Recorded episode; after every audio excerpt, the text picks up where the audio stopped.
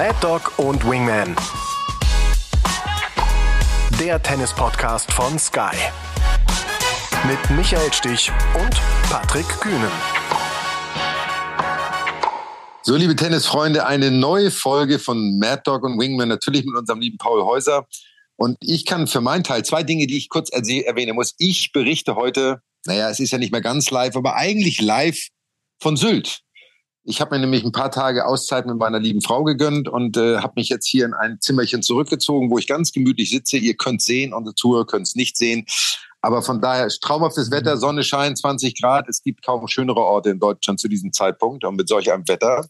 Und das andere, was ich erzählen will, ist, wir hatten ja in der letzten Folge Eva Lies, Lüs zu Besuch, was ich im Nachgang immer noch eine großartige Folge fand. Und es hat irre viel Spaß gemacht. Ähm, und ich hatte ja mit ihr angebahnt, dass ich mit ihr mal spiele. Das hat noch nicht stattgefunden, weil ich es zeitlich noch nicht geschafft habe. Wir sind im Austausch.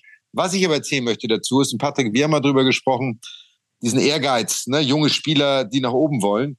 Sie ist jetzt nach äh, Beijing geflogen zu einem Turnier, um dort, hat sie uns letztes Mal erzählt, in die Quali zu kommen.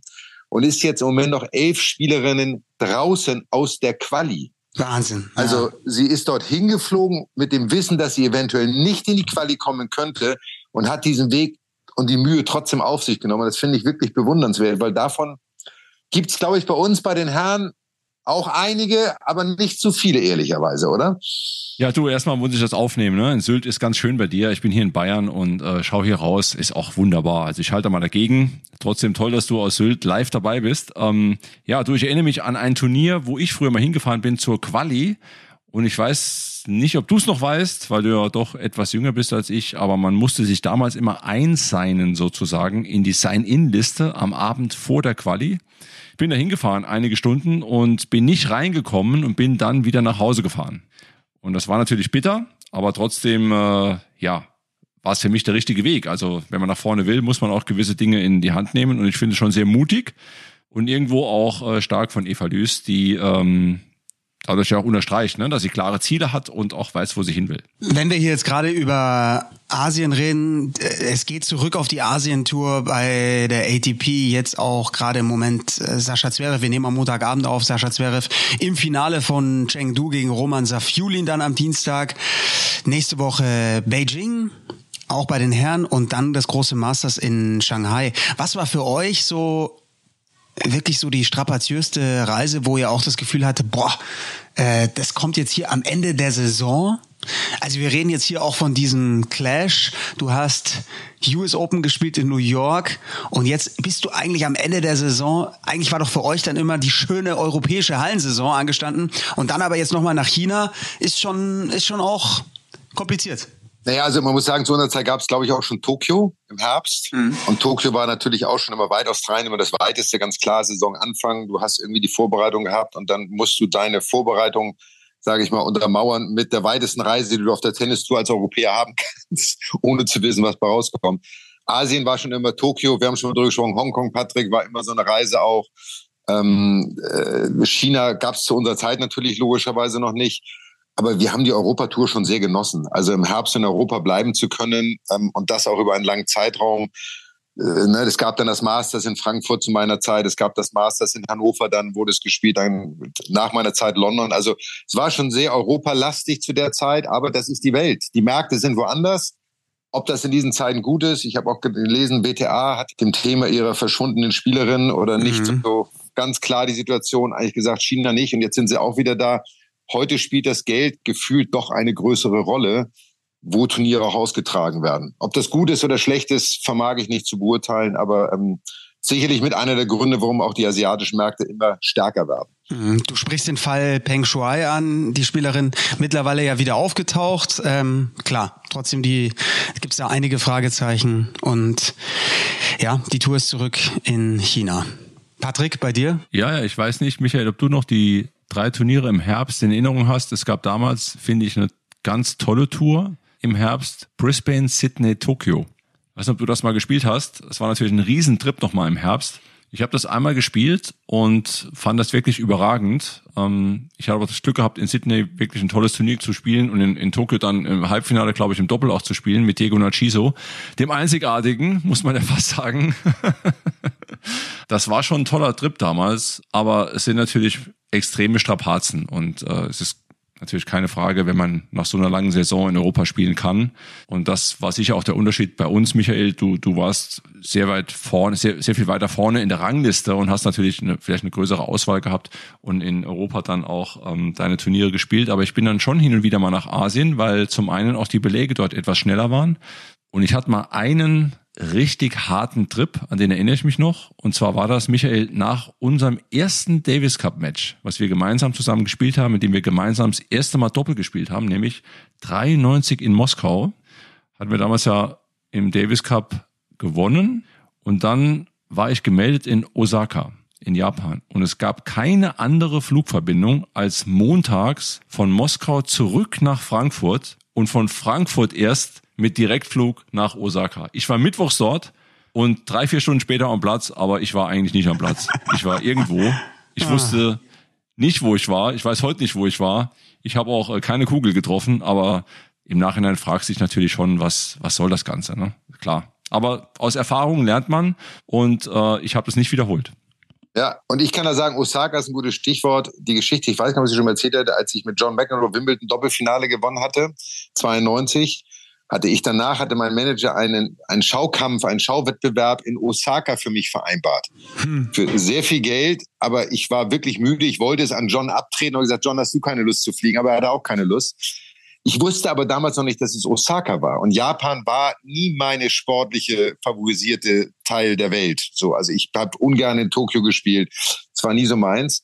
Und ich dachte, es geht nach Tokio. Und ich flog dann mit meinem Manager nach äh, Tokio und dachte, jetzt bist du angekommen, war schon ein bisschen genervt und müde. Und dann standen wir am Flughafen in Tokio und dann sagte er, du, äh, ich habe dir da was nicht erzählt. Äh, wir müssen jetzt noch weiterfliegen nach Osaka. Ich glaube, die Japaner haben gedacht, da ist ein völlig irrer Deutscher in Tokio am Flughafen angekommen, weil ich muss, ich bin, glaube ich, ziemlich ausgetickt irgendwie. Aber, und das ist die äh, Upside dieser ganzen Geschichte, es war ein Show-Event mit allem drum dran. Ich musste nur irgendwie einen Satz mitspielen und ich bin, glaube ich, der einzige Spieler gewesen, der sein Geld äh, bekommen hat. Das war dann wiederum auch die Upside, muss ich ehrlich mal sagen. Cleverer Manager, ja. Sehr guter Manager. Wer, wer war der Manager damals? Der liebe Ken Meyerson war das doch, oder? Das war Ken Meyerson, der leider viel zu früh verstorben ist, mhm. aber aber so ändert sich äh, jetzt auch die Tour wieder. Na, bei uns war es wir haben es gesagt, oben ein bisschen gemütlicher. Ich glaube, die Spieler, heute gibt es Turniere in Indien, heute gibt es Turniere, das gab es jetzt zu unserer Zeit alles wirklich noch nicht. Auch Südamerika war zu unserer Zeit nicht so stark vertreten wie jetzt. Also der Sport ist wesentlich globaler geworden, es verändert sich viel. Aber die Frage ist, ob das, und das wollen wir heute so ein bisschen diskutieren, auch, ob denn Tennis selber in seiner jetzigen Form eigentlich noch zeitgemäß ist. Sehr schöne. So, mit seinen ganzen Regeln oder großartige Überleitung. Ja. Ne? So. Oh. Paul, dein Einsatz. Ein Genuss dieser Moderator, ja. So, und da kommt Paul direkt ins Spiel, weil Paul hat sich extensivst mit dem Thema Ultimate Tennis Show auseinandergesetzt. Ne? So, und ähm, das gab es jetzt das erste Event auch in Deutschland, in Frankfurt. Mhm. Und äh, bringen unsere Zuhörer mal so ein bisschen auf den Stand, was das eigentlich ist. Kurzversion UTS. Was passiert da? Wer hat das ins Leben gerufen? Warum muss es das geben? Ja, das kam ja in der Corona-Zeit kam es auf. Da wurde auch schon gespielt damals noch ohne Zuschauer in der Muratoglu Akademie da bei Nizza. UTS Ultimate Tennis Showdown. Und jetzt haben die so eine kleine Tour. Es ist, man muss vorneweg sagen, es ist ein Einladungsturnier, es ist ein Showturnier. Es geht hier nicht um Weltranglistenpunkte. Es gibt jede Menge Preisgeld. Also deswegen sind, sind die Spieler natürlich auch da. Klar, das gehört zur Wahrheit dazu. Die Stimmung in Frankfurt jetzt. Süwag Energie Arena. Ich durfte jetzt zum ersten Mal kommentieren. Die war wirklich, wirklich gut. Ich hatte manchmal so ein bisschen das Gefühl, nicht alle Zuschauer haben das Format so verstanden denn es ist schon kompliziert. Ich versuche mal jetzt hier, wir gehen die Regeln mal so ein bisschen durch. Aber die Kurzversion, Paul, ne? Also die Schnellversion, ne? Also, das krasseste finde ich vorneweg, es gibt nur einen Aufschlag. Das ist sicherlich das radikalste, weil es ja komplett ins Spiel eingreift. Dann, es ist alles unter dem Stichwort, es soll sehr, sehr dynamisch sein, es soll schnell sein. Kein Warm-up, es geht rauf auf den Court, äh, Cointoss und dann sofort geht's los. Mit eben jeweils, es gibt nur einen Aufschlag und dann hat jeder zwei, es wird im Tiebreak-Format gespielt und dann hat jeder zwei Aufschläge und dann wechselt es wieder. Tiebreak bis sieben? Nee, nee, nee, nee, nee, nicht. Ah, Tiebreak-Format. Es wird Okay, natürlich ja. gezählt. Es ist ein Tiebreak-Format, aber es geht auf Zeit. Das heißt, da läuft eine, eine Uhr runter, acht Minuten die Uhr und das ist ein Quarter, ein, ein Viertel. Und am Ende, wenn die Uhr abgelaufen ist und es steht 13 zu 10 für Rublev gegen, gegen Strophi, dann heißt es, okay, Wer als erstes 14 Punkte hat, der hat dieses Quarter gewonnen. Das heißt, Rublev hat dann drei Quarter Points. So ist das Format. Und du musst von diesen Quarters, das ist quasi, ja, musst du, musst du drei gewinnen. Drei, drei Viertel musst du gewinnen. Und wenn es aber zwei zu zwei nach Vierteln steht, dann gibt's ein Shootout, dann wird's nochmal verrückt. Dann gewinnt einfach der, der als erster zwei Punkte in Folge macht. Also dann ist schon, das ist schon richtig wie Elfmeterschießen eigentlich beim, beim Fußball. So kann man's kann man's vergleichen. Es gibt die No-Let-Rule. Das heißt, wenn der Ausschlag das Netz berührt, wird einfach weitergespielt, wie beim Beachvolleyball. So. Und ja, dann gibt's natürlich noch diese Bonuskarte. Das ist dann wirklich ausgeflippt. Da kann dann ein Spieler auch noch sagen, ich nehme jetzt hier die UTS-Bonuskarte, muss er natürlich rechtzeitig signalisieren und dann geht der nächste Punkt nur für diesen Spieler, der die Karte gezückt hat, um drei Punkte. Wenn er den Punkt verliert, macht der Gegner einen Punkt, aber er kann damit drei Punkte machen. Das ist dann auch noch mal so ein, so ein kleines Extra. Es ist ein DJ ganz laut auf dem Platz, der wirklich eigentlich konsequent Musik durchballert und nach jedem Punkt wechselt er auch schon wieder die Musik. Das war das war mir auch fast schon too much. Und ich würde sagen, ich, ich finde eigentlich bin ich ein Freund davon, dass da ein bisschen äh, Lärm auf dem Platz ist und so. Aber ja, für einige Spieler habe ich gemerkt, äh, für André Rublev war das sehr, sehr stressig. So auch die Shotclock ist natürlich noch mal aggressiver. Shotclock nur 15 Sekunden. Und andere haben das total gut angenommen und ähm, hatten, hatten da große Freude. Jetzt, jetzt kommt ihr. Äh, wenn, wenn euch einer während eurer Karriere gesagt hätte, so, wir spielen jetzt hier UTS, wir spielen jetzt hier so ein, so ein ganz radikales Format. Da hättet ihr doch ein paar, ein paar Fragezeichen gehabt, oder? Also ich hätte gespielt, muss ich ehrlich sagen. Also ich finde das für den Tennissport, so von dem, was du jetzt erzählt hast, für den Tennissport finde ich das schon spannend. Ich glaube, dass es auch sehr attraktiv ist zuzuschauen, weil wirklich fast ja jeder Punkt sozusagen ein Matchball ist. Und als Werbung für den Tennissport an sich finde ich das Format eigentlich, muss ich sagen, von dem, was ich jetzt gehört habe, gut. Finde ich gut. Muss ich vielleicht ein bisschen einspielen mit DJ hin und her, aber vom Format her finde ich es schon spannend. Also ich kann schon verstehen, dass da einige Spieler auch zusagen, weil sie einfach äh, richtig Lust drauf haben, das mal auszuprobieren. Ja, und ich glaube, ich bin bei dir. Ich, ich weiß nicht, ob ich damals zugehe. Ich glaube, ich wäre so offen gewesen, auch weil mir das Spiel als solches Spaß gemacht hat, dass ich gesagt hätte, auch warum nicht mal ausprobieren. Was ich daran in der heutigen Zeit sehr spannend finde, ist, dass es ein Viertel dauert acht Minuten. Das heißt, du hast vier Viertel, bist du bei 36 Minuten, 32 Minuten, Entschuldigung, bei 32 Minuten mit ein bisschen Seitenwechsel, was auch immer. Aber es geht halt schnell und ein klares Ende ist vorgegeben. Das heißt, die Diskussion, die wir am Tennis immer haben, keiner weiß, dauert ein Match eine Stunde, zwei Stunden, drei Stunden. Und wir haben es jetzt gerade wieder bei dem Turnier in Chengdu gesehen, wo Alexander Zverev im Halbfinale, nee, im- Viertelfinale gespielt hat gegen, ähm. Da gegen gegen, Kesmanovic, genau. Kot- Kotov vorher auch, äh, Ja, Achtelfinale. aber gegen Kecmanovic irgendwie in drei Sätzen und sie haben wieder drei Stunden gespielt. ja, ja. Und das ist natürlich das, was der Tennissport nicht mehr braucht, weil das Spiel aber auch selber nicht mehr so abwechslungsreich ist. Also die Spielweisen der Spieler sind so identisch geworden, dass halt auf dem Platz auch nicht mehr so viel passiert. Und ich frage mich wirklich, wer bleibt da noch dran auf Dauer? Wer guckt sich das auf Dauer an und wer will das sehen? Und da ist so ein Format natürlich kurzweilig, schnelllebig. Ich habe diesen einen Shot von Game Monfils nur gesehen, ja. diesen Return, wo er da wie so einen halben Smash am Netz vorbei irgendwie.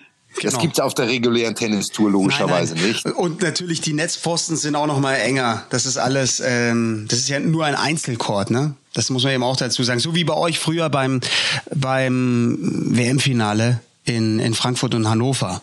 Da gab's ja auch kein Genau, Doppel. wie genau. in Wimbledon, glaube ich, aber wenn die Einzel spielen auch, ne? In Wimbledon, glaube ich, haben sie bei den Einzelnen auch ein Einzelnetz ja, nur, ne? äh, Ach so, stimmt. Ja, ja, guter Punkt. Aber es gibt halt auch nicht mal diesen Doppelkorridor. Also es gibt, es ist nicht mal eingezeichnet. Genau, Ja, ja. also du hast die Doppellinie nicht, weil es ja nur Einzel Einzelmatches Genau. ist. Du hast so recht. Ich ja. hatte das Gefühl, dass das Netz noch mal schlanker ist. Noch mal ja, dass die Netzpfosten irgendwie noch mehr auf der Linie verstehen. Genau, ne? genau. So. Damit genau solche Shots eben möglich sind. Around the net, wie es so schön heißt, ja. Ja, man hat sich wahrscheinlich von den auch dann, man muss sich ja nicht an die Regeln klassisch halten, also an, ich weiß gar nicht, wie die Regeln des Tennisnetzes sind oder die klassischen Vorgaben, wenn du so ein Einzelfeld nur hast. Aber sie sind natürlich frei als Show-Event quasi auch ihre eigenen Regeln so ein bisschen zu machen. Also ja, ja die Grundregel des Tennisplatzes bleibt bestehen, logischerweise. Ja, es, es ist immer noch derselbe Sport, nur. Und das ist halt meine Frage äh, an euch. Wenn jetzt dir einer gesagt hätte, du mit deinem fantastischen ersten Aufschlag, aber auch mit dem hervorragenden zweiten Aufschlag, hey, wir ändern jetzt hier radikal die Regeln, wir spielen Tennis nur noch mit einem Aufschlag. Was hätte das für dein Spiel bedeutet? Oder glaubst du, es wäre jetzt selbst für so einen Surf-and-Volley-Spieler wie, wie bei dir, es wäre gar nicht so ein großer Nachteil gewesen? Ja, ich, ich, alles Theorie, man weiß es nicht. Am Ende des Tages gab es immer zwei Aufschläge. Wenn du heute sagen würdest, es gibt nur noch einen Aufschlag, ähm, müssten die Spieler ihr Spiel danach natürlich ausrichten. Auf der anderen Seite ist natürlich auch für den Return-Spieler ähm, ob ich jetzt mit einem Dreiviertel ersten Aufschlag mal ins Netz laufe oder der, der Druck für den Returnspieler wird ja nicht zwangsläufig geringer. Also er hat vielleicht ein bisschen mehr Zeit, aber ähm, es wäre zumindest ein spannendes Projekt. Es wäre ein spannendes Projekt, das auszuprobieren, weil natürlich, und das wollte man ja beim Tennis rausnehmen in den letzten Jahren, weil man zu unserer Generation gesagt hat, es ist viel zu viel Aufschlag, der Aufschlag ist zu dominieren ich glaube, die Zeit in der heutigen Zeit ist, dass der Aufschlag noch dominierender ist als zu unserer mhm, Zeit. Mhm. Aber das Grundlinienspiel ist auch dominierender, weil es einfach dazwischen nichts mehr gibt. Mhm. Von da wäre diese Variante ein Aufschlag ähm, spannend, ob es meinem Spiel geschadet hätte, weil es ja allen anderen auch so gegangen wäre, wüsste ich nicht. Aber Wingman, was meinst du? Ein Aufschlag Hätte das unserem Spiel irgendwie einen Abbruch getan? Ich glaube, wir hätten von der Strategie genauso gespielt, wie wir gespielt haben. Äh, wenn du einen Aufschlag hast, würde ich jetzt vom Bauchgefühl so rangehen, dass ich, ja, vielleicht nicht 100 Prozent im ersten Spiel, aber 75, 80 Prozent, so ein Dreiviertelaufschlag, trotzdem offensiv, viel in den Körper servieren. Du musst ja vielleicht taktisch ein bisschen mehr überlegen, wie du deinen Aufschlag einsetzt. Aber vom Spielverhalten, von deiner Strategie, von deinem Naturell, wie du ja spielst, bin ich mir ganz sicher, du hättest genauso Surfenwolle gespielt, wie sonst auch. Und äh, wäre es vielleicht noch ein bisschen mehr unter Spannung auch gewesen. Also ich glaube schon, dass dieses schnell zum Punkt kommen großes Thema ist. Es gibt ja auch viele Spieler, die heute im Training Aufschlag und den ersten Ball ganz intensiv trainieren. Ja, also die Ballwechsel sind ja in der Regel ähm, auf schnellen Belegen nicht so lange. Das heißt, Aufschlag und erster Ball ist schon Thema, aber ich glaube, von der Spielanlage hätte ich genauso gespielt, wie ich gespielt habe und du, du denke ich auch. Ich fand es jetzt interessant. 140 km/h haben die im Schnitt aufgeschlagen jetzt bei in Frankfurt beim beim Event. Also die haben schon, die haben den zweiten gespielt und die haben. Ja, aber da ist noch Luft nach oben. Ne? Ich hätte schon gedacht, jetzt eher so 160, 170 in dem Bereich. Also mit bisschen mehr Mut und und dann ja schauen, dass ich auch mit diesem einen Aufschlag mir schon auch einen Vorteil verschaffe. Zum Beispiel mit dem Aufschlag in den Körper. Ne? Ja, und was spannend ist, jetzt stellen wir die Frage mal andersrum, Paul. Ähm, wie geht es denn den Spielern, die keinen starken ersten Aufschlag haben? Mhm. Mal, nehmen wir mal einen Rafael Nadal als Beispiel, ja, der einen soliden ersten Aufschlag hat und ja auch über die Jahre verbessert, aber der ja nicht viele direkte Punkte mit seinem ersten Aufschlag macht. Wenn der jetzt aber nur einen zweiten Aufschlag oder einen Aufschlag hätte, würde er wahrscheinlich noch mehr auf Sicherheit gehen. Ich als Angriffsspieler würde natürlich sehr viel auf diesen Return draufgehen. Ich würde natürlich sehr viel Druck ausüben, logischerweise, weil ich wüsste, da kommt wahrscheinlich nur ein halber Aufschlag irgendwie, weil da ist ja jemand, der verlässt sich auf sein Grundlinienspiel. Also die äh, taktische Ausrichtung, wie Patrick gerade gesagt hat, das wäre super spannend zu sehen, was passiert da eigentlich. Total. Und wie gehen die Spieler damit auch um? Also, also die Frage ist ja, wenn ich jetzt mal so zwischen die Zeilen schaue, was wir diskutieren, überlegt man sich bei so einem Format vielleicht sogar mehr, als bei dem in Anführungszeichen normalen Format, wie ich auch taktisch reingehe. Also setzt du dich vielleicht etwas intensiver mit deinem Spielverhalten, mit deinem Spiel an sich auseinander, weil wie genau gehe ich in den Aufschlag rein? Wie genau gehe ich an den Return ran? Michael, weil genauso wie du sagst, wenn jetzt ein Aufschlagspieler kommt, der jetzt nicht viele Asse serviert, der einen soliden Aufschlag hat, da versuche ich doch gleich offensiv auch zu retournieren. So wie es viele auch auf der Tour machen, auch wie Novak Djokovic ja die zweiten Aufschläge seiner Gegner attackiert. Aber es ist natürlich schon äh, mit einer gewissen Brisanz versehen und ich sehe das schon auch, dass die Zuschauer das auch sehr spannend ähm, finden. Und du hast eben diesen zeitlichen Faktor, es ist planbar und für ein Show-Event sicherlich ein gutes Format. Nicht nur, nicht nur für ein Show-Event, sondern also ich sehe es jetzt mal aus Zuschauerperspektive. Ich denke natürlich auch an die, an die Kiddies, an die jüngere Generation, aber natürlich auch für die Fernsehsender. Super, weil planbar. Du hast eigentlich so ein Match kann nicht länger als eine Stunde dauern, wenn es jetzt völlig äh, eskaliert. Es ist da einfach ein Ende in Sicht. Es gibt nicht diese Spiele, die ewig über Einstand gehen und sowas. Also klar gibt's da lang, lange Rallyes, aber durch die Zeit ist es einfach einfach limitiert, ja? Stimmt, aber du nimmst natürlich zwei Faktoren in so einem Format raus. Du nimmst einmal die Fähigkeit eines Spielers raus, wenn er ausdauernder ist, wenn er auf lange Sicht gesehen eines Matches auch eine, einfach eine bessere Physis hat. Und du, der Faktor Glück spielt natürlich eine wesentlich größere Rolle.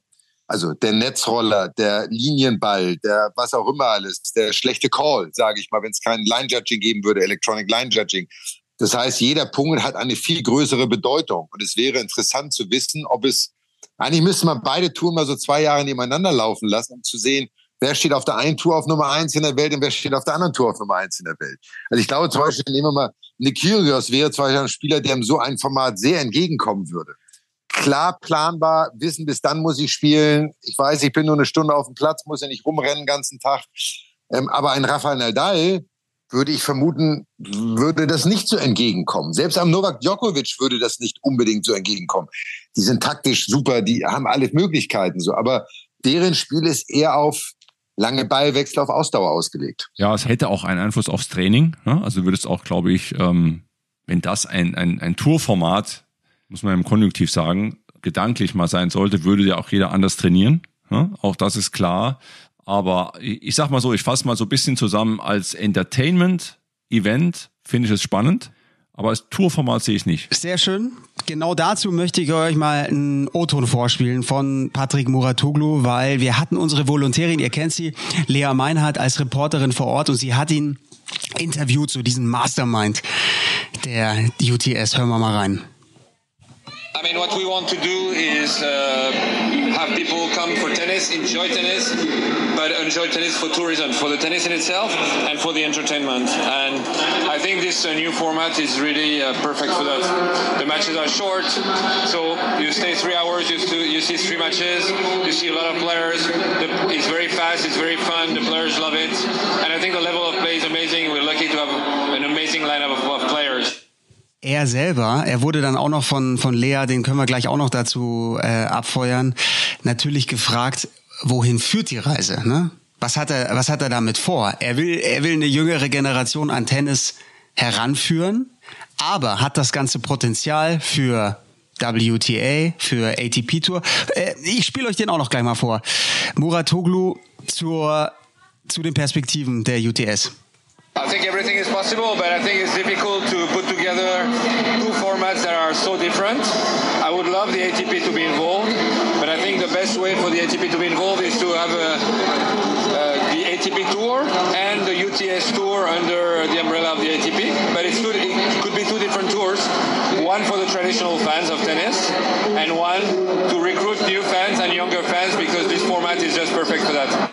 So wie Michael eigentlich gesagt hat, die laufen nebenher es, fände es schön, wenn die UTS-Tour auch quasi unter dem Dachverband der, der ATP laufen würde, wie das beim Laver Cup zum Beispiel ja schon der Fall ist. Laver Cup ist ein, jetzt ein ATP-Turnier.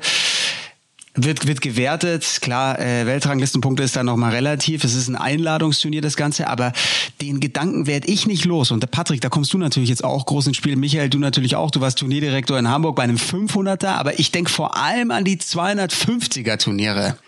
Und um die so ein bisschen aufzupeppen, Michael hat das Beispiel Chengdu jetzt angesprochen. Das ist, glaube ich, für, für das Tennispublikum, das ohnehin schon sehr, sehr satt ist, alles ein bisschen viel. Aber was wäre denn, wenn wir einfach dieses Format auf die 250er übertragen oder ich sag jetzt mal diesen, den 250er Turnieren den Ball hinlegen? Sie dürfen dann selber entscheiden, was sie damit machen. Ob sie in diesem Format spielen wollen. Ich mag sagen an der Stelle, dass wir dieses Jahr mit unserem Turnier einen absoluten Zuschauerrekord hatten in den vergangenen Jahren stetig steigende Zuschauerzahlen natürlich eine Delle hatten und schwierige Zeiten hatten in der Corona-Zeit, wie, wie viele natürlich klar. Aber die Begeisterung am Tennissport, die Begeisterung für unser Turnier in München war in den letzten beiden Jahren enorm stark. In dem Format natürlich, das wir gespielt haben. Und wir hatten dieses Jahr sehr, sehr viele lange, hart umkämpfte Matches bis hin zum Finale, in dem ein äh, Fanne Sancho 5 zu 2 im dritten führte Doppelbreak zweimal für seinen ersten Titel auch serviert hat und Holger Rune, der Sieger von 22, dann nochmal zurückkam und 23 gewonnen hat. Also diese Dramatik im Finale, die ist ja, äh, sage ich mal, schon schon auch ja steht für sich, sage ich mal, auch, auch in diesem Format, was wir spielen. Und wenn ich jetzt mal gegenüberstelle, dass wir roundabout in 45 Minuten im UTS-Format ein Match spielen. Da muss ich mir gleichzeitig die Frage stellen, wenn jetzt Zuschauer zu uns kommen, um jetzt mal das Volumen an Tennis anzusprechen, was die Zuschauer bei uns 23 gesehen haben, wie viele Spieler bräuchte ich denn auf der Anlage, um eine vergleichbare ja, Dramatik, Begeisterung, Vielfältigkeit an Tennis auch zu zeigen. Und da glaube ich, würden wir vor einer immensen Herausforderung stehen. Ich bin schon auf der Schiene auch, die Patrick Moratoglu geäußert hat, als Entertainment-Turnier, als Werbung auch fürs Tennis, besonders für die Jungen, finde ich es an der Seite der ATP, aber nicht im ATP-Plan selbst, kann ich es als ein, ein wertvolles Element sehen.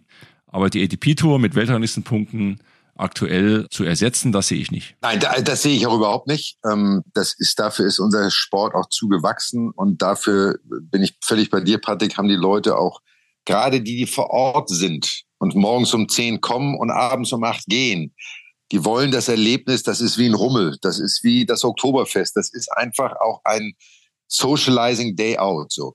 Anders ist es für den Fernsehzuschauer. So. Auf der anderen Seite gibt es genau die historischen Matches, wenn wir dann Wimbledon-Finale Djokovic gegen Nadal sehen, das dann fünfeinhalb Stunden dauert, dann sagt jeder, das größte Match jemals in Wimbledon gespielt. Also. Ja, aber die müssen bleiben. Die müssen sowieso bleiben. Ich finde, da kommst du nicht ran. Aber 250er Turniere. Ja, aber ich glaube, dass beides parallel laufen kann. Und ich glaube, was es bieten könnte, Überleg mal, im Golf gibt es die klassische Golftour, ob jetzt US, USPGA oder European Tour oder was auch immer so. Und dann gibt es sowas wie so ein Wettbewerb, der Longest Driver Wettbewerb. Weltmeister Longest Drive, so. Das ist Golf, das ist jetzt sehr mhm. abgespeckt, aber da sind die mhm. Jungs, die schlagen nur Drives. Das sind aber in ihrer Disziplin sind das totale Stars. Die werden gehypt in der Golfszene so. Und ich könnte mir zum Beispiel vorstellen, dass auf so einer UTS-Tour Spieler mhm. spielen, die auf der normalen Tour nie spielen würden. Weil sie, weil sie mit diesem Format, mit dem Show-Teil, mit, mit diesem kurzweiligen viel besser zurechtkommen als der klassische Tennisspieler. So, so wie es sich auf der Tour eine ganz klare Doppeltour eigenständig entwickelt hat, was es zu unserer mhm. Zeit auch nicht gab, so. Ähm, und so können wir vorstellen, dass es eine Tour neben der ATP-Tour ist, aber wo ganz andere Spieler zum Tragen kommen. Wo auch vielleicht Jüngere zum Tragen kommen, die sagen, ich glaube, für junge Spieler sensationell zum Lernen, mit Druck umzugehen, mit Spielsituationen umzugehen, mit Lärm umzugehen, all diese Dinge zu lernen, ähm, könnte auch eine gute Schule für junge Spieler sein. Also ich könnte mir vorstellen, dass sich eine separate Art der Tour entwickelt, die aber niemals mit der regulären ATP oder WTA-Tour überhaupt konkurrieren könnte oder sie ersetzen könnte, egal welche Turnierkategorie du hast. Also spannender Punkt ist dieser Vergleich mit den Doppelspielern, die sich ja in den letzten Jahren wirklich herauskristallisiert haben, die rein auf der Doppeltour zu Hause sind, sehr erfolgreich auch sind. Und diesen Ansatz, dass es wirklich Spieler geben könnte, die sich dafür entscheiden, diese UTS-Tour zu spielen. Spannender Aspekt. Auf jeden Fall ich finde es als, als Werbung fürs Tennis ein interessantes äh, Format. Okay, aber kann ich total nachvollziehen. Du brauchst ja auch eine gewisse Sicherheit als Turnierdirektor, um dann ja, diese Länge an Matches zu haben, aber hast dann auf der anderen Seite sicherlich auch unter deinen Zuschauern einige Traditionalisten, die wollen das klassische Tennis so so sehen und die UTS für die jungen Fans finde ich wahrscheinlich dann genau richtig. Trotzdem, wie wäre ein Kompromiss? Also ich sage jetzt mal auf 250er Level dieses Angebot zu sagen, du spielst dein Turnier München nächstes Jahr nur mit einem Aufschlag. Also man nimmt quasi ein Element des, des Interessantes, des, eine spezielle Note, das gibt's ja dann nur bei deinem Turnier. Das gibt's dann, also es gibt's nur bei den 250ern, das gibt's bei einem 500er, beim 1000er nicht. Und somit schaffst du ja auch irgendwo einen, einen USP, einen Mehrwert. Lass uns beide das mal spielen, aber wir werden das nicht sehen bei dem BMW Open in München in der Zukunft. 2024. Das sehe ich ganz ehrlich gesagt nicht. Lass uns das mal ausprobieren. Aber warum nicht? Aber lass, Entschuldige, lass uns, lass uns mal überlegen, welche Regeländerungen wären denn realistisch im Tennis, Patrick? Also was wäre eine Regel, und du kannst nicht 250er von 500 und 1000er trennen. Das ist ja der gleiche Sport. Nur weil sie weniger Preisgeld bezahlen, sind sie ja nicht weniger wert. So, also ähm, wenn, dann musst du die Regeln im Tennis ändern. Du kannst ja nicht partiell sagen, da gelten andere Regeln als auf einem anderen Turnier, aber alles andere ist gleich. Deshalb, wenn du sagen würdest, wenn du in der zweiten Liga spielst, darfst du drei Ecken einen Elfer machen, aber in der ersten Liga ist nicht drei Ecken ein Elfer. Also das macht ja keinen Sinn. Ich, ich verstehe deinen Punkt, aber das ist halt einfach nur, dafür gibt es dann Verbände, die das dann einheitlich klarstellen und sagen, die 250er Serie ist dann dafür da, um jetzt in den nächsten Jahren dieses Format zu testen. Wir spielen nur mit einem Aufschlag und meinetwegen sage ich jetzt noch dazu, wir spielen mit einer schärferen Shotclock und mit einer No No Let Rule. Das heißt, wenn der Ball, wenn der Aufschlag auch noch die Netzkante berührt, wird weitergespielt. Das wären jetzt einfach nur drei Sachen, die dann für alle 250er Turniere gelten. Und dann wär's, ich, ich, ich sehe da nur Chancen. Ja, aber wer zahlt den Turnierveranstalter den Ausfall, wenn die Zuschauer dann nicht mehr kommen? Weil die Zuschauer sich dagegen entscheiden, das sehen zu wollen. Wohl kaum, wohl kaum. ja, kompliziert. Also äh, ja. Glaubst du wirklich, dass das das Zuschauer abschrecken könnte, dass sie wirklich? Ja, wenn du es nicht als einheitliche Regel machst. Und, äh, und ich glaube auch, du darfst einzig unterschätzen. Die Spieler spielen jetzt dieses UTS-Event, weil es ein Show-Event ist. Die Top-Spieler spielen das Event nicht, wenn es zu Weltranglistenpunkte geht. Da bin ich mir ziemlich sicher, weil die Komponente Zufall, Glück, Unvorhersehbares, ein Spiel beim eigenen Aufschlag aufbauen, bei 0,30 einen Punkt wieder ein Spiel noch holen können, das hast du ja alles nicht mehr. So, sondern du musst jeden Punkt spielen, als wenn es der letzte ist. Das ist im, im Show-Event witzig und spannend. Aber ich glaube, dass die Top-Spieler, dafür trainieren sie ja auch nicht. Deswegen glaube ich, könnten sich neue Spieler entwickeln, die auch genau für so ein Format trainieren. Da musst du nicht mehr fünf Stunden am Tag trainieren, da reichen vielleicht zwei Stunden. Du musst aber einen Aufschlag trainieren, der so viel Sicherheit bekommt, dass du sagst, ich habe nur einen, also der muss so gut sein und trotzdem 170 km/h schnell sein. So, also du musst dich ganz anders darauf einstellen. Deswegen glaube ich eher, dass das ein Add-on ist als Show-Event für die aktiven Spieler. Witzig, ein Tag, kommst mal raus, machst irgendwas, zwei Tage. Aber es könnten sich wirklich separate Stars daraus entwickeln, die auf der normalen Tennistour niemals zum Tragen kommen würden. Mhm, Finde ich einen guten Punkt. Jetzt sprichst du äh, separate Stars ein. Ja, ich Kyrgios ist mir, schießt mir dann natürlich auch sofort rein. Der, der ist prädestiniert für, für UTS und für, für den ganzen Klamauk natürlich, der dann auch da dazugehört. Ich habe aber noch einen anderen Spieler im, im Kopf und das wäre Chris, Chris Eubanks. Und dem möchte ich euch auch noch kurz vorspielen, den O-Ton von Chris Eubanks zur UTS und seine Gedanken dazu? Yeah, I think we have to try to get uh, a little bit of a younger fan base more into the sport around the world. So to hear that the, the average age of the fans here is 35, I think it's great. I hope it continues to get lower and lower. Um, just because typically, if they start off being fans around that age, they'll be fans for a lifetime.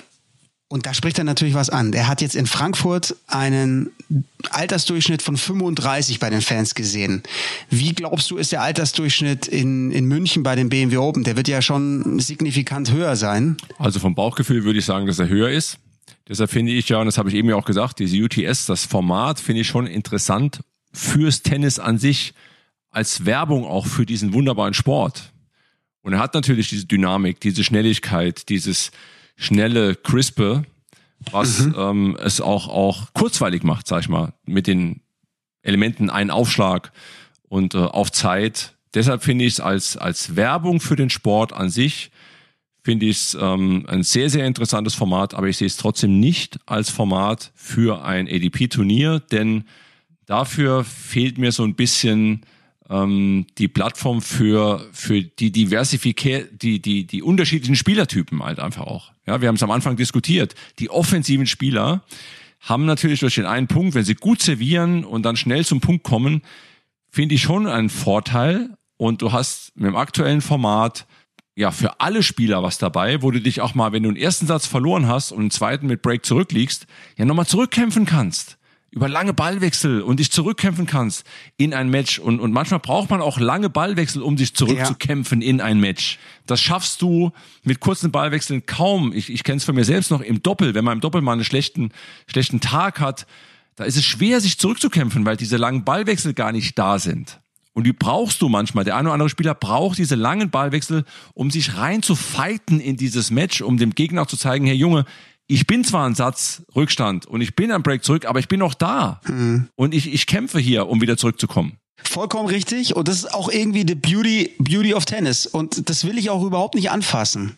Für 500er, für 1000er, für Grand Slam Turniere. Aber wenn es bei den 250ern, glaubst du, Patrick, also, weil Michael meinte, und wer zahlt, wer zahlt dann den Turnierveranstaltern den Ausfall, wenn die Zuschauer nicht kommen? Glaubst du, es, wenn, wenn, ihr, wenn ihr jetzt entscheiden würdet, wir probieren das mal, wir spielen nur mit einem Aufschlag, glaubst du, es gäbe große Probleme für, für die BMW Open, dass, dass Zuschauer dann deswegen nicht kommen und dass ihr auch vielleicht ein Thema mit Spielern habt, ja, dass die sagen, Moment mal, äh, bei dem Quatsch spielen wir gar nicht mit. Ja, glaube ich schon. Mhm. Denke schon, es ist natürlich neu, aber ich bin absolut davon überzeugt, ich kann mich da nur wiederholen, Paul. Ich glaube, dass äh, die 250er sind auch das Rückgrat der Tour irgendwo, weil es gibt eine große Summe an 250ern, die vielen, vielen Spielern als Sprungbrett in die absolute Weltspitze in der Vergangenheit und auch heute noch gedient haben und dienen. Und wir in München, wir haben seit Jahren immer auf die Karte gesetzt, die Stars von morgen zu präsentieren. Wir haben 2003 einen Turniersieger Roger Federer. Wir haben mit 16 Jahren am Alexander Zverev die erste Wildcard gegeben. Einige noch danach. Irgendwann hat er es natürlich nicht mehr gebraucht. Wir wissen heute, was für ein Spieler aus ihm geworden ist. Mhm. Wir haben danach Kaspar Rüth zwei Jahre eine Wildcard auch gegeben als junger, aufstrebender Norweger.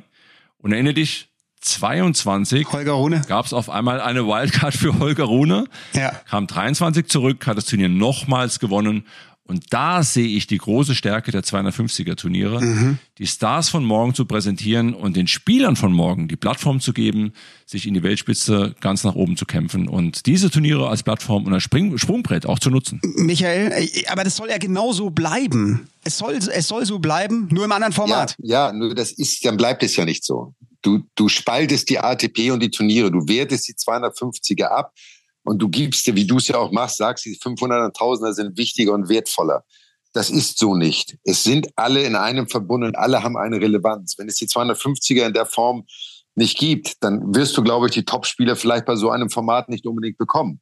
Das heißt, es fällt dir schwerer. So brauchst du den Superstar, den brauchst du wieder, um vielleicht Zuschauer zu ziehen.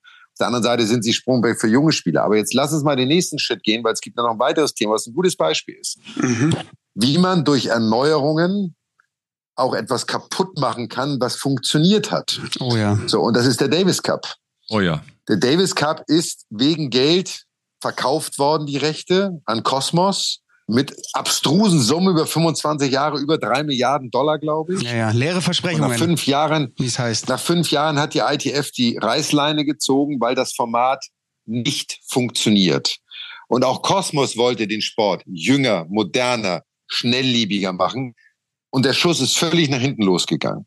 Und genau das auch zu nehmen, das, was ein äh, Patrick Moratoglu macht, ist, ist finde ich, super smart. Er probiert das aus, er bringt es raus aus seiner Academy in andere Veranstaltungsorte. Er gibt dem eine Chance zu wachsen, eine Akzeptanz zu gewinnen. Ähm, vielleicht kriegt er sogar mal eher Doppelspieler irgendwann dahin, die dann auch mal einzuspielen, weil die schnelle Punkte spielen, Surf Volley, was auch immer so aber es darf nie das Bestehende ersetzen, weil den Fehler haben wir auf ITF-Ebene gemacht. Wir wissen bis heute nicht, warum die ITF den Vertrag gekündigt hat und äh, zurückgerudert ist. Für mich erstaunlich, jetzt kommen die ganzen ehemaligen oder aktiven Spitzenspieler sagen, das geht ja gar nicht, das Format ist ja eine Katastrophe, wir müssen alle zurück zum alten Format. Von denen waren viele vor fünf Jahren diejenigen, die gesagt haben, wir können den alten Davis Cup so nicht mehr spielen, weil der ist viel zu anstrengend. Also Spieler auch mit einbeziehen eigentlich auch genau bei dem Format UTS zu sagen, was denken die Top-Spieler darüber? Mhm. Diskurs führen, Kommunikation führen. Aber die Gefahr, dass, man's in, dass es in die Hose geht, ist sehr, sehr groß. Und wie gesagt, Davis Cup, das beste Beispiel dafür, wie man einen, einen der wichtigsten Mannschaftswettbewerbe der Welt kaputt gemacht hat. Mhm. Und das auch nur des Geldes wegen des Geldes wegen, da gibt's jetzt auch im Nachhinein gibt's noch Gerichtsverfahren, wo entschieden wird, wer was zurückzahlen muss. Also Cosmos Tennis, so wie sich das für mich jetzt von außen dargestellt hat, das war der Grund, warum auch die ITF die Reißleine gezogen hat, weil eben das so ein bisschen Fass ohne Boden war. Da waren viele leere Versprechungen dabei. Das hat sich alles auch überhaupt nicht finanziert und es gab, Stan Wawrinka hatte diesen, diesen Poster jetzt bei einem, bei einem Playoff-Match keine Zuschauer. So, es waren so viele Veranstaltungen. Da spielt dann Schweden gegen Kolumbien in Italien und solche, solche Geschichten, wo man sich fragt, äh, das hat ja mit Davis Cup, mit diesem Heim- und Auswärtsspiel hat es nichts mehr zu tun. Und was für mich eigentlich am unverständlichsten, wenn ich auf die ITF dann drauf blicke, jetzt ist jetzt zwar die Wahl zum ITF-Präsidenten, der Mann, der das natürlich eigentlich auch zu verantworten hat. Und ich finde, wenn er, wenn er ein gewisses Rückgrat gehabt hätte, dann hätte der von sich aus zurücktreten müssen nach diesem Debakel. Aber nein, er ist nochmal neu angetreten, David Haggerty. Und er hat jetzt ziemlich souverän, muss man sagen, die Wahl gewonnen, ist wiedergewählt worden mit fast 73 Prozent. Und sein Gegenkandidat, der DTB-Präsident Dietloff von Arnim, der hat nur 118 Stimmen bekommen, 200 Stimmen weniger, nur 27 Prozent. Klare Niederlage, aber so läuft's in der ITF. Ja, wobei du auch mal sagen musst, und da ist wieder diese Diskrepanz, Patrick, und das haben wir ja oft immer auch diskutiert, auch bei den Sitzungen mit der ATP, wenn die Turnierveranstalter da waren.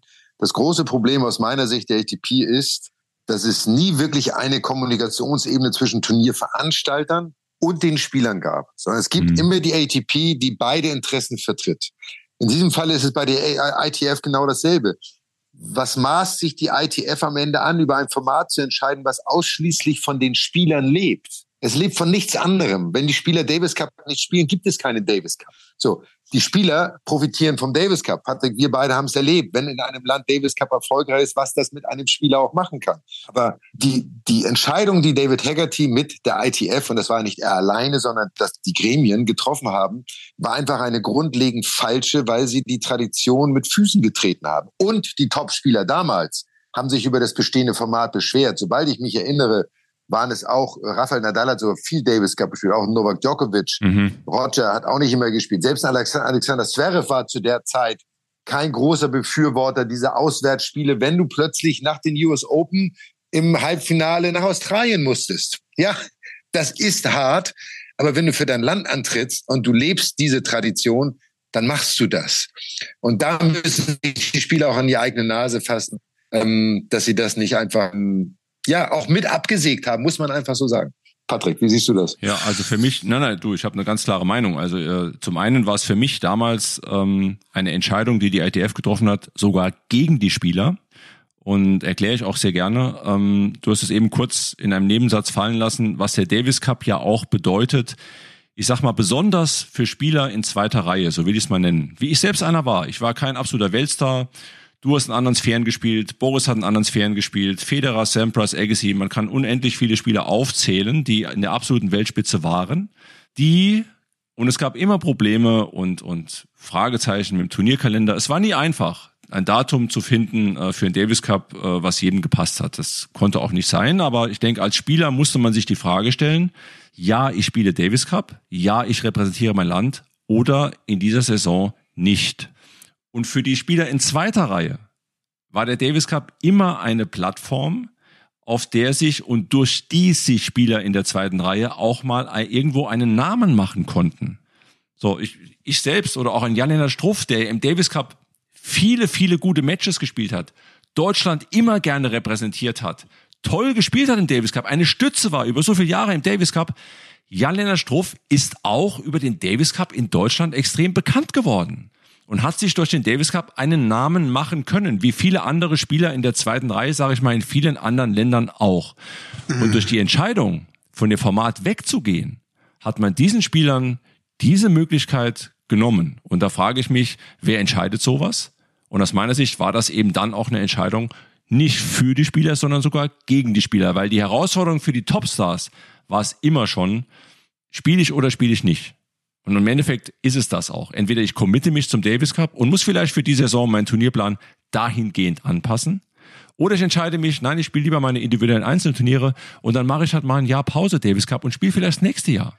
Ja, aber für die, für das Gros der Spieler, ich sag mal, für die Spieler in zweiter Reihe, auch für den einen oder anderen Doppelspielern, das hat man ja komplett, komplett genommen. Ist genau wie du sagst. Also das, ich denke auch an, an, an Spieler, die jetzt vielleicht nicht in den Top 5 waren, aber da, das sind ja Bilder für die Ewigkeit entstanden. Das ist Tennisgeschichte zuletzt zum Beispiel äh, in, im alten Format, bevor eben dann diese große Reform in Kraft getreten ist, bei den Franzosen ein Lucas Pouy.